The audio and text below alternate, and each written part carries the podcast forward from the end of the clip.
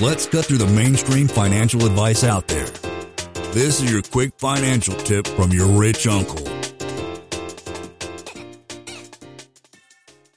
What is some of the motivations or just prime us, uh, the folks coming in? I would say there, there are a number of different ages and types of people that come in. Some are coming in when they're younger, in their forties, fifties, um, and really want to think about what's next with the notion that it's money, but it's more than money in terms of how you want to live the next half of your life.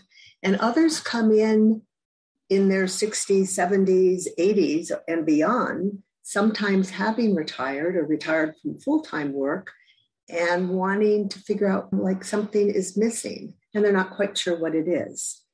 Um, and some just want a little, a little a reality check to make sure they're, they're getting the most out of life that they can get. So I would say I see the kind of a whole gamut of. And I say this is typically after, I don't know what you how long you would say, like about a year or a few years of some kind of, you get out of a job, you get out of that kind of hustle and bustle, you have financial abundance, and it's a bit of a transition. You're, you know, drinking pina coladas, going on trips when you can go on trips and enjoying the good life, but there, you know, there's that emptiness that you said, right? Yeah, I often, or not often, a lot of times I'll see people that they really have so enjoyed the honeymoon stage.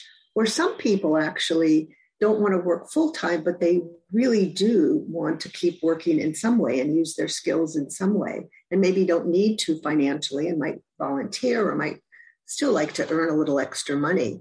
And other people, just as you said, it's, you know, after the honeymoon, there really can be that feeling of what else is there? Something's missing. And, and I think COVID's made it a little bit difficult too in terms of travel, although I think it will be picking up again, hopefully. But that's been a hope and dream for many people. And it's had to, for some, be put on the back burner because of just the safety issues. Yeah. And I have still do those free intro onboarding calls for people who join the, the online group at simple passive cash flow dot com slash club.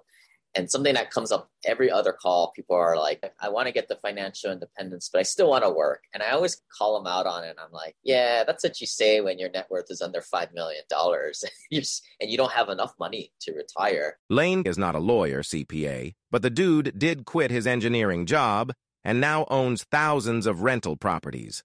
Learn more about the secrets of the wealthy. Join our community at the wealth elevator dot com slash club. And if you're looking for a longer form podcast, also subscribe to the Wealth Elevator podcast.